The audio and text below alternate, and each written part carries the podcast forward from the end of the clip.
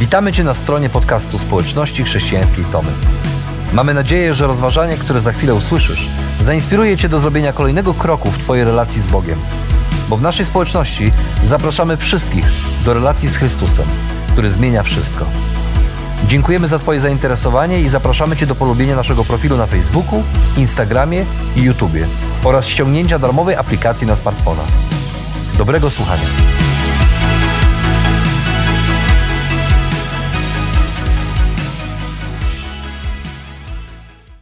Kiedy przychodzą wakacje, to wielu z nas myśli o naszych wakacyjnych wyprawach. No ci z nas, którzy nie mogą sobie pozwolić na wyjazd, będą myśleli o tym, co kiedyś może będą mogli zrealizować w przyszłości. Ci, którzy mogą sobie na to pozwolić, myślą o tym, gdzie by tu pojechać. I nawet jeśli mamy w tym roku taki dziwny czas, że trudno przewidzieć, co tak naprawdę się stanie, że jeżeli planujemy zagraniczne wakacje, to może być tak, że kraj, który jeszcze tydzień temu miał otwarte dla Polaków granice, za dwa tygodnie je zamknie, a może się okaże, że za dwa albo trzy tygodnie u nas w Polsce znowu nas wyślą do domów i nie pozwolą nam e, wychodzić. Ale pomimo tego, że to wszystko jest tak bardzo nieokreślone i tak bardzo nie wiemy, na czym stoimy, no to mimo wszystko nadal myślimy o wakacyjnych wyprawach. A wyprawy mają to do siebie, że do każdej wyprawy trzeba się dobrze przygotować. I czy to będzie wyprawa w góry, kiedy trzeba przygotować sobie odpowiednie mapy, odpowiedni ekwipunek, e, dobre, dobre buty i przygotować samego siebie fizycznie, żeby podołać trudom takiej, takiej e, wyprawy w góry, uniknąć jakichś e, kontuzji i dojść bezpiecznie na szczyt, czy to będzie wyprawa do egzotycznego kraju, gdzie trzeba przygotować paszport, pieniądze, e, transport, jakieś bilety lotnicze i pieniądze, i okulary przeciwsłoneczne, i pieniądze, i jeszcze parę innych rzeczy, i pieniądze.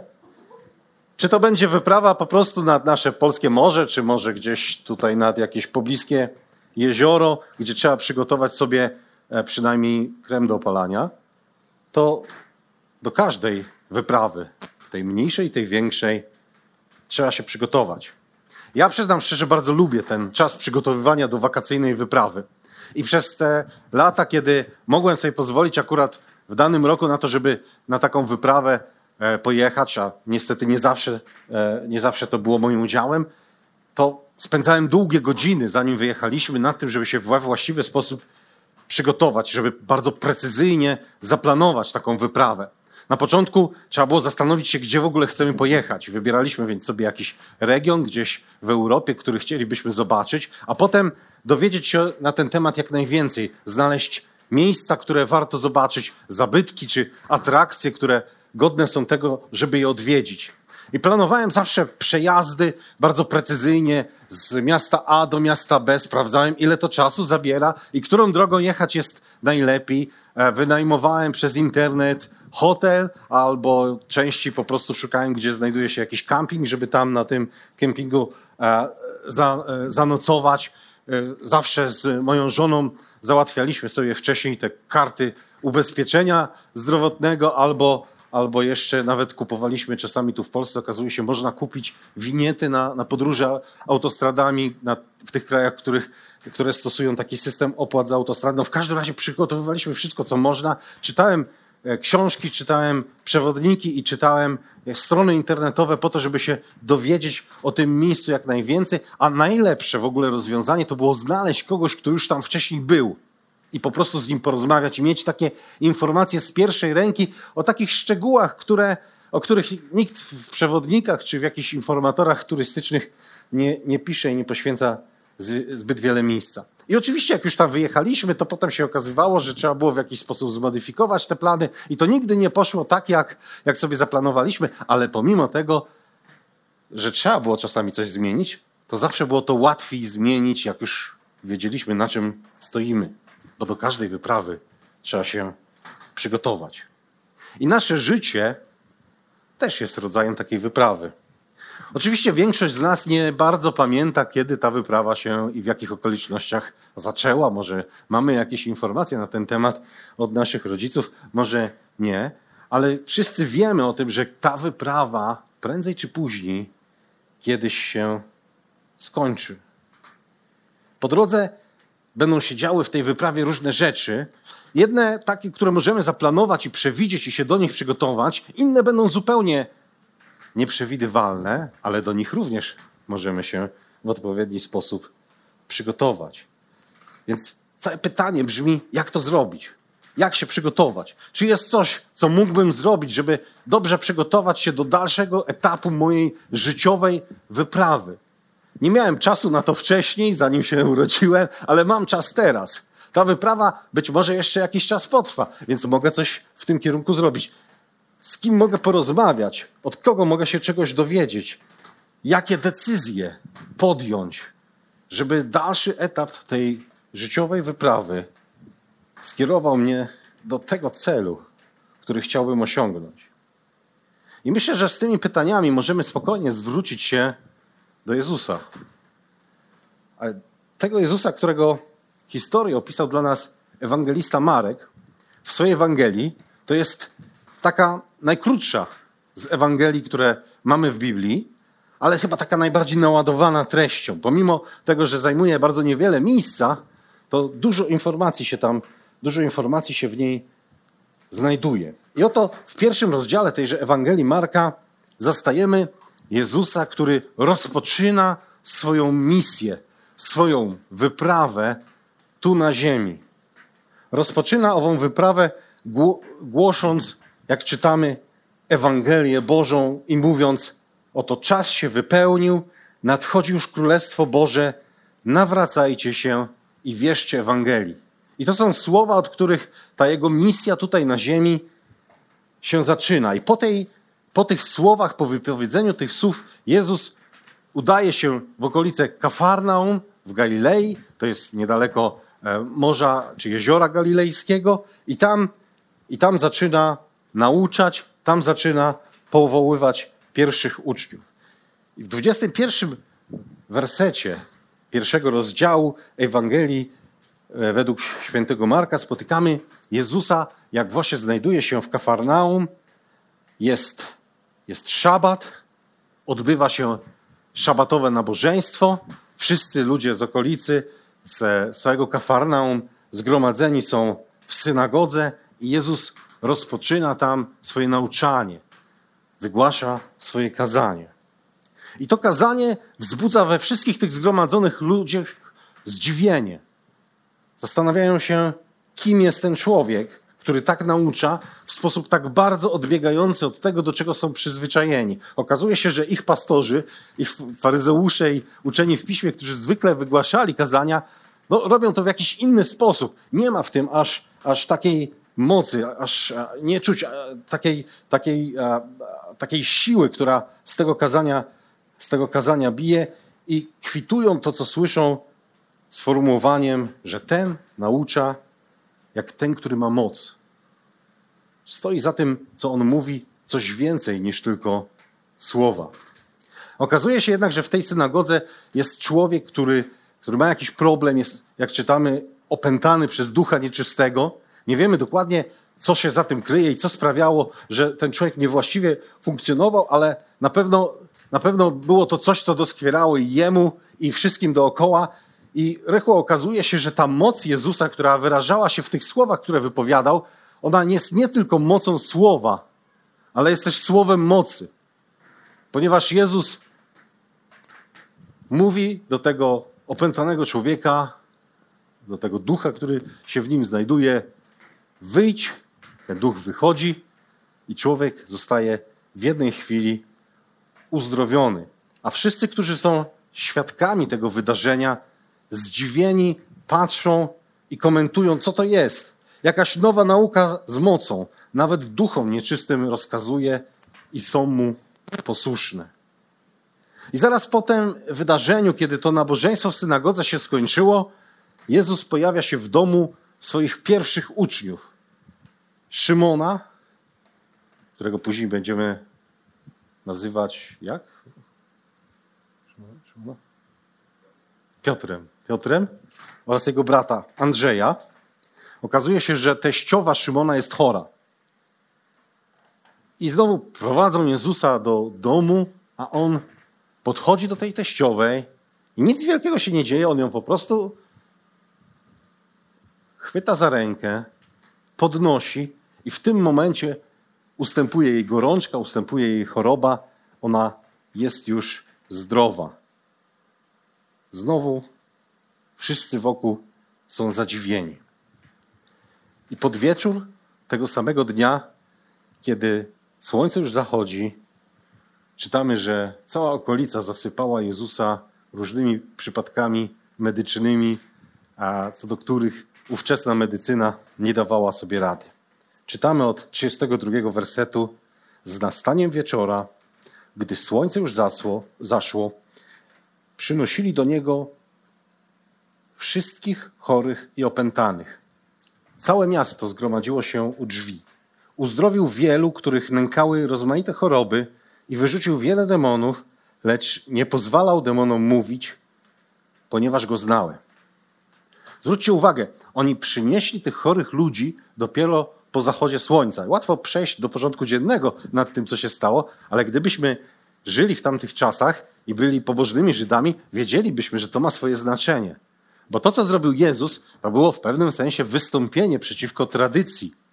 On w synagodze, a potem w domu Szymona i Andrzeja uzdrowił w szabat. Uzdrowienie w szabat przez faryzeuszy było traktowane jako wykonanie pewnej pracy, a więc złamanie przykazania, które nakazywało, żeby żadnej pracy w szabat nie wykonywać. Oczywiście Biblia sama w sobie nie tłumaczy, co to znaczy nie wykonywać żadnej pracy, ale faryzeusze próbowali ją interpretować i a, wytyczyli cały szereg zasad, które uzupełniały niejako słowo, słowo, słowo Biblii, słowo prawa mojżeszowego. Jedną z tych zasad było właśnie to, że nie należy uzdrawiać w szabat. Więc to, że Jezus uzdrawiał z mocą i było to takie niezwykłe i budziło to tak, tak, tak, taki wielki odzew e, wśród tych wszystkich ludzi, którzy to widzieli, to nie, to nie była tylko kwestia tego, że on mówił to kazanie w jakiś sposób, który pokazywał, że za tym stoi coś więcej niż, tego, niż tylko słowa. I to nie było tylko to, że on uzdrowił rzeczywiście tych ludzi, których oni widzieli, znali i wiedzieli, że są chorzy. Ale to było to, że robiąc te wszystkie rzeczy, które wydawały się tak bardzo pobożne, zrobił coś, co było co najmniej kontrowersyjne. Zrobił to w szabat. Ludzie, którzy byli wokół, mimo wszystko postanowili poczekać do zachodu słońca, kiedy szabat się skończył. Szabat trwał od zachodu słońca w piątek do zachodu słońca w sobotę i przynieść swoich chorych już w bezpieczny dzień, kiedy mieli pewność, że żadnego Bożego prawa nie złamią. W każdym razie, jakby nie patrzeć, Jezus miał za sobą pracowity dzień. Był to szabat, kiedy nie powinien zasadniczo pracować, ale dzień był pracowity. Miał kazanie, uzdrowił tak bardzo wiele osób, e, które zostały do niego przyniesione. I szczerze mówiąc, na pewno znacie takie pracowite dni. Po takim pracowitym dniu to każdy człowiek myśli o tym, jakby tu sobie odpocząć. Ja miałem taki bardzo pracowity dzień kilka dni temu. E, nie, nie, nie uzdrowiłem nikogo, e, ale musiałem wstać wcześniej. E, no może niektórzy stają wcześniej. Ja musiałem wstać o 6 rano, zapakować cały samochód pudłami i różnym sprzętem, pojechać o tej 6 rano do znajomego, który mieszka w Nowosolnej, zabrać od niego papiery, pojechać do następnego znajomego, który mieszka koło Gostynina, zabrać go do samochodu z jeszcze dodatkowym sprzętem, pojechać pod Chojnicę, zabrać tam jeszcze jednego znajomego i pojechaliśmy do pracy w terenie.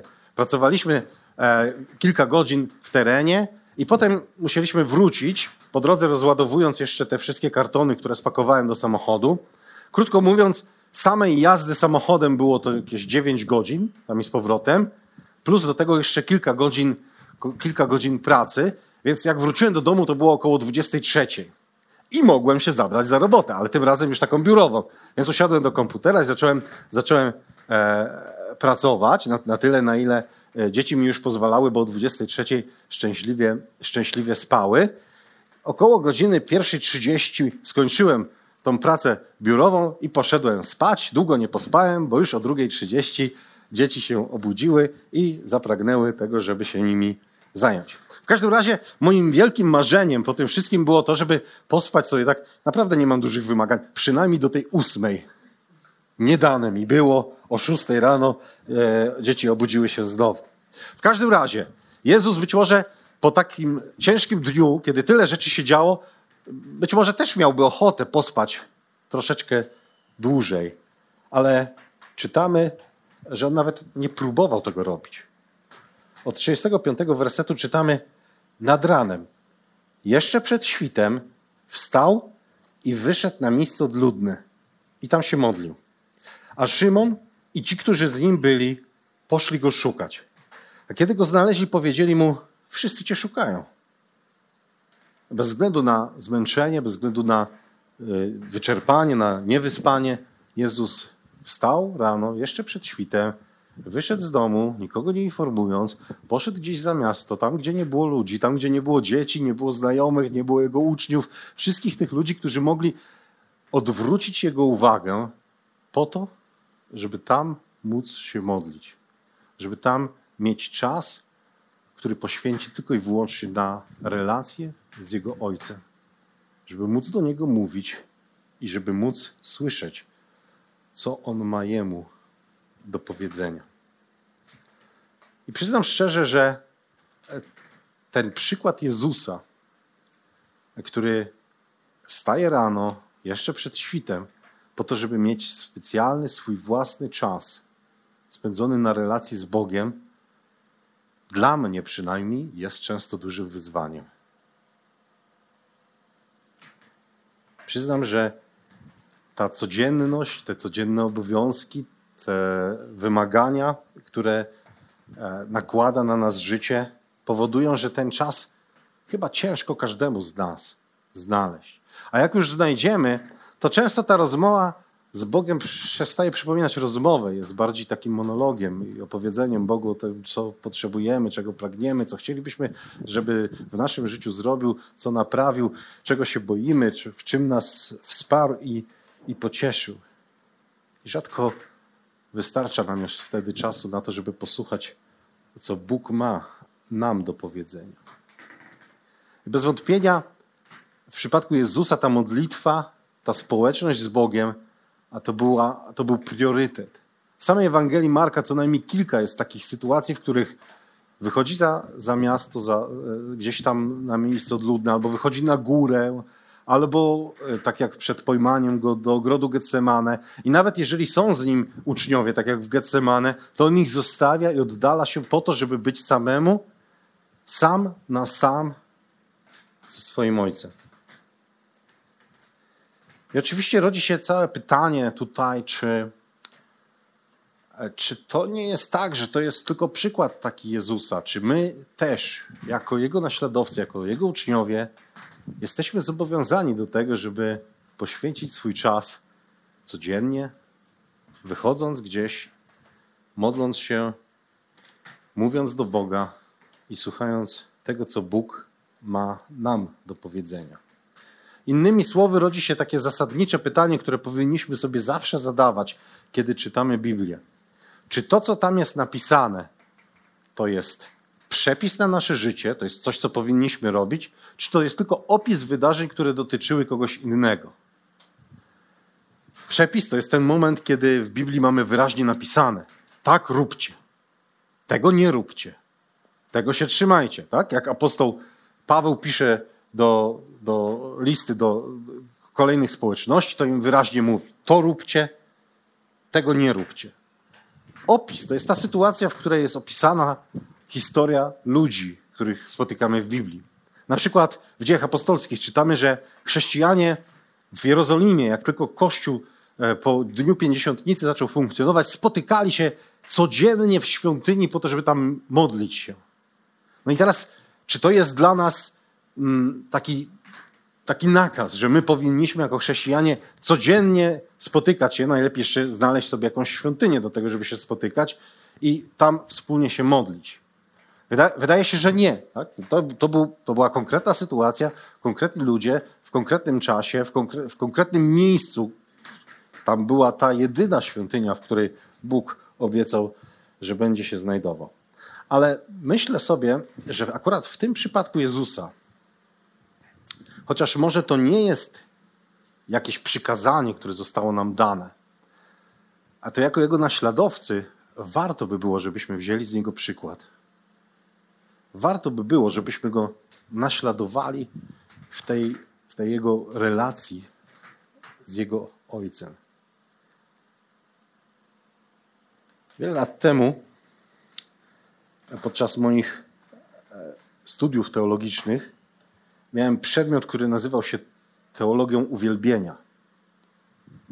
I w ramach przygotowań do tego przedmiotu e, kazano nam przeczytać książkę pod tytułem Ćwiczenie się w pobożności. To bardzo taki mm, tytuł mało zachęcający. Co to ma znaczyć, ćwiczenie się w pobożności.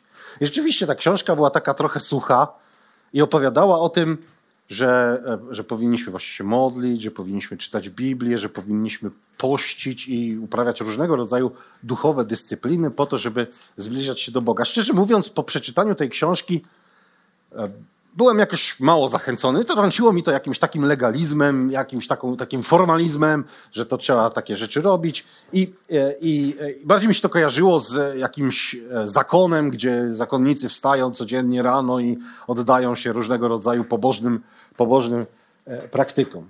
I pojechałem na te, na te zajęcia, na ten cykl zajęć. Okazało się, że prowadził je mm, e, J.K. Jones. To był jeden z nauczycieli też Adama Szumorka, który uczył go w seminarium w Lincoln. I okazało się, że ten facet, on nie tylko mówi o tym, co, co należałoby zrobić, ale on to robi. Każdego dnia, kiedy ja ledwo podnosiłem powiekę i moim największym staraniem było to, żeby zdążyć na godzinę ósmą na śniadanie. On już od dwóch godzin był na nogach. Wstawał codziennie o szóstej i szedł w góry. Tam te zajęcia miały miejsce e, w Austrii, w Heiligenkreuz, to jest tam niedaleko, są takie góry, bardzo ładna okolica. I on rzeczywiście każdego ranka o szóstej rano wstawał i szedł w góry po to, żeby mieć społeczność z Bogiem. To, co mówił, to też robił. I przyznam szczerze, że e, staram się za Panem Jezusem podążać już od tych, nie wiem ilu, 20 chyba lat. I chyba w moim życiu, może nie całych, i chyba w moim życiu jest to jedna z takich osób, które, jakbym miał powiedzieć, taki wzór pobożnego, oddanego Bogu człowieka, to jest jedna z tych osób, które przychodzą mi do głowy najwcześniej. Bo on rzeczywiście a każdego dnia poświęcał czas na to, żeby porozmawiać z Panem Bogiem i widać było, że on z tym Bogiem po prostu żyje. I myślę, że pomagało mu to w tych jego codziennych wyborach, tej jego codziennej wędrówki przez tą wyprawę, jaką jest nasze życie. Jezus też wiedział, jak to robić, i ten czas spędzony na rozmowie z ojcem na pewno nie był czasem zmarnowanym. Czytamy dalej w naszym fragmencie od 38 wersetu, że Jezus odpowiedział tym, tym e, uczniom, którzy przyszli go, znaleźli. Pójdźmy gdzie indziej, do sąsiednich miejscowości, abym i tam nauczał. Po to bowiem wyszedłem. I chodził po całej Galilei, nauczając ich w synagogach i wyrzucając demony. Ta Ewangelia którą Jezus zaczął nauczać w okolicach Kafarnaum, która była ograniczona do mieszkańców tej miejscowości, do rodziny Szymona, Andrzeja, tych pierwszych uczniów, e, których powołał, od tego momentu zaczęła rozlewać się na cały region, na całą Galileę. I setki czy tysiące ludzi mogły usłyszeć Jezusa, nie tylko usłyszeć, ale też doświadczyć tego, że oto przybliżyło się Królestwo Boże przybliżyło się nie tylko w słowach, które wypowiadał, ale też w tym, co robił, w tym, jak uzdrawiał ludzi i wypędzał te wszystkie złe duchy. To Królestwo Boże, czyli to Boże panowanie, zaczynało być namacalne w, w życiu tych ludzi. Oni mogli go doświadczyć. Misja Jezusa, która zaczęła jako takie lokalne wydarzenie, nagle stała się misją uniwersalną, ogarniającą bardzo wielu ludzi w całym regionie. I nie jest przypadkiem, że właśnie w tym miejscu ewangelista Marek umieścił tą historię o tym, że Jezus udaje się gdzieś tam na bok po to, żeby się modlić, bo właśnie od tego momentu zaczyna się nowy etap w tej wędrówce, w tej wyprawie, którą Jezus realizował tu na ziemi. Bo to ta rozmowa z Ojcem, ten czas, który poświęcony jest na to, żebyśmy mogli mówić do Boga, żebyśmy mogli też posłuchać Boga, żebyśmy mogli zastanowić się nad Jego Słowem, żebyśmy mogli rozważyć to, co On ma nam do powiedzenia, nie jest czasem zmarnowanym. To jest czas, który pozwala nam lepiej przygotować się do dalszego etapu naszego życia. To jest czas, w którym możemy na spokojnie przemyśleć dalsze kroki, skonsultować je z Panem Bogiem. Zastanowić się nad tym, czy to jest coś, co powinienem zrobić, bo, i czy Bóg będzie z tego zadowolony, czy to mnie przybliży, czy oddali do Boga, czy to mnie przybliży, czy oddali do tego celu, jakim jest Jego Królestwo. I to jest kwestia pewnych życiowych priorytetów, pewnej istoty tego, czym jest chrześcijaństwo. William Law, który był w XVIII wieku teologiem e, e, anglikańskim, napisał takie słowa: Nie ten jest oddanym, pobożnym człowiekiem, który żyje według własnej woli, podążając drogą i za duchem tego świata, lecz ten, kto żyje według woli Bożej, kto myśli o Bogu we wszystkim, służy Bogu we wszystkim, pokłada poszczególne części codziennego życia, tak jak pobożność w imieniu Bożym i według prawideł poddających się Jego chwale. A Corrie ten Boom, która e, w czasach II wojny światowej e, ukrywała e, Żydów w Holandii, która jest, no, dostała później tytuł Sprawiedliwej wśród narodów świata, która była znaną ewangelistką, zadała kiedyś pytanie, czy modlitwa jest w Twoim życiu kierownicą czy kołem zapasowym? Czy ona nadaje Twojemu życiu kierunek, ta rozmowa z Bogiem, to usłyszenie od Niego, co, czego On od Ciebie oczekuje, nadaje Twojemu życiu kierunek? Czy jest to takie koło zapasowe, które trzymamy w samochodzie, w bagażniku i otwieramy je tylko i wyłącznie wtedy, kiedy coś już się wydarzy? Kiedy złapiemy gumę, to wtedy wyjmujemy to koło, żeby się jakoś tam podratować i móc gdzieś dalej dojechać. Innymi słowy, czy to jest coś, co ma realny wpływ na nasze życie, czy to jest tylko dodatek do naszego życia? Ja przyznaję się, że i sam kiedyś o tym mówiłem, że jakość mojego życia modlitewnego gwałtownie wzrasta, kiedy pojawia się w nim perspektywa spędzenia czasu na fotelu dentystycznym.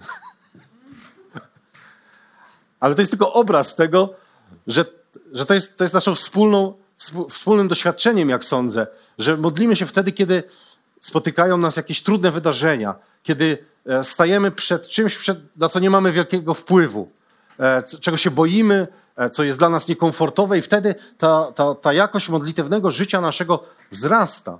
Okazuje się, że gdybyśmy poświęcili codziennie nieco czasu na to, żeby porozmawiać z Panem Bogiem, to może okazałoby się, że tych wielu strachów, których tak bardzo się boimy, wcale bać się nie musimy.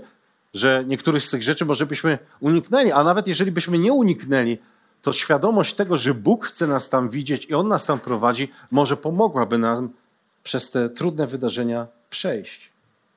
Więc co jest tym priorytetem w naszym życiu? Czy czy chrześcijaństwo, czy praktykowanie chrześcijaństwa, czy praktykowanie tej pobożności jest takim dodatkiem, taką przyprawą, która nasze życie ma, ma, ma e, trochę ulepszyć, czy, czy to, nie wiem, przychodzenie na nabożeństwo to jest tylko ten taki społeczny, społeczny event, że możemy spotkać kogoś, pogadać, może pośpiewać sobie, czy, czy jeszcze coś innego zrobić, czy to jest właśnie samo sedno, czy to jest sam sens naszego życia. Czy to podążanie za Jezusem, ta modlitwa, rozmowa z Bogiem, e, to wsłuchiwanie się w to, co On ma nam do powiedzenia, to wczytywanie się w Jego zapisane słowa, ta codzienna rozmowa, czy ona nie staje się treningiem, który jest przygotowaniem do dalszego etapu naszej wyprawy, który pozwala na korektę naszych planów, na możliwość, aby usłyszeć to, co najważniejsze i tego, czego Bóg od nas oczekuje.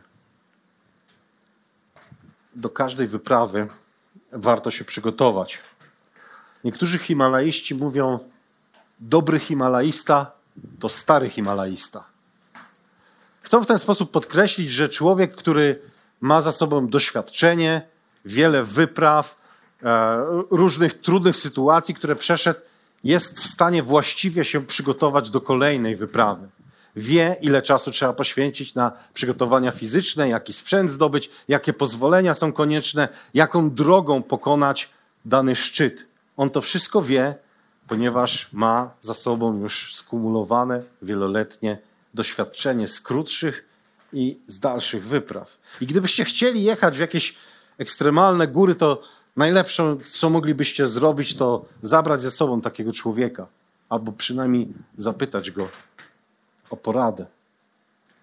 Bóg chce być dla nas takim trenerem, takim doradcą, kimś, kto pomoże nam przygotować się do wyprawy, jaką jest nasze życie. I ten czas poświęcony na rozmowę z Bogiem, na to poznanie Jego woli, na to poznanie Jego planu dla naszego życia, to nigdy nie jest czas stracony. To jest najlepszy trening, najlepsze przygotowanie, jakiego możemy się podjąć. I oczywiście samo wsłuchiwanie się w to, co Bóg ma do powiedzenia, samo wczytywanie się w Jego słowo, samo, sam czas, który poświęcamy na poznawanie Jego woli, nie oznacza, że, że nasze życie będzie łatwiejsze że nic złego się w nim nie przydarzy, że, że, że to jest jakiś idealny środek na to, żeby uniknąć jakichkolwiek trudności. Wręcz przeciwnie, czasami może być tak, że w końcu usłyszymy, że Bóg chce, żebyśmy poszli w to miejsce, które wydaje nam się niebezpieczne. Żebyśmy zrobili coś, co wydaje nam się niewygodne, albo żebyśmy nie zrobili czegoś, co nam sprawia przyjemność i jest wygodne. Czasami tak właśnie może być ale możemy mieć pewność, że nawet jeżeli Bóg od nas tego wymaga, to, to robi to z jakiegoś powodu. Dlatego, że chce, żebyśmy dotarli do celu. Do tego celu, w którym On chce nas widzieć. Do wieczności razem z Nim.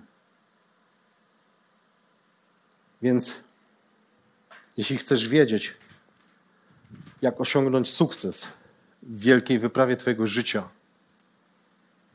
ucz się od Jezusa bliskiej relacji z Ojcem, który pragnie doprowadzić siebie do celu, jakim jest Jego Królestwo.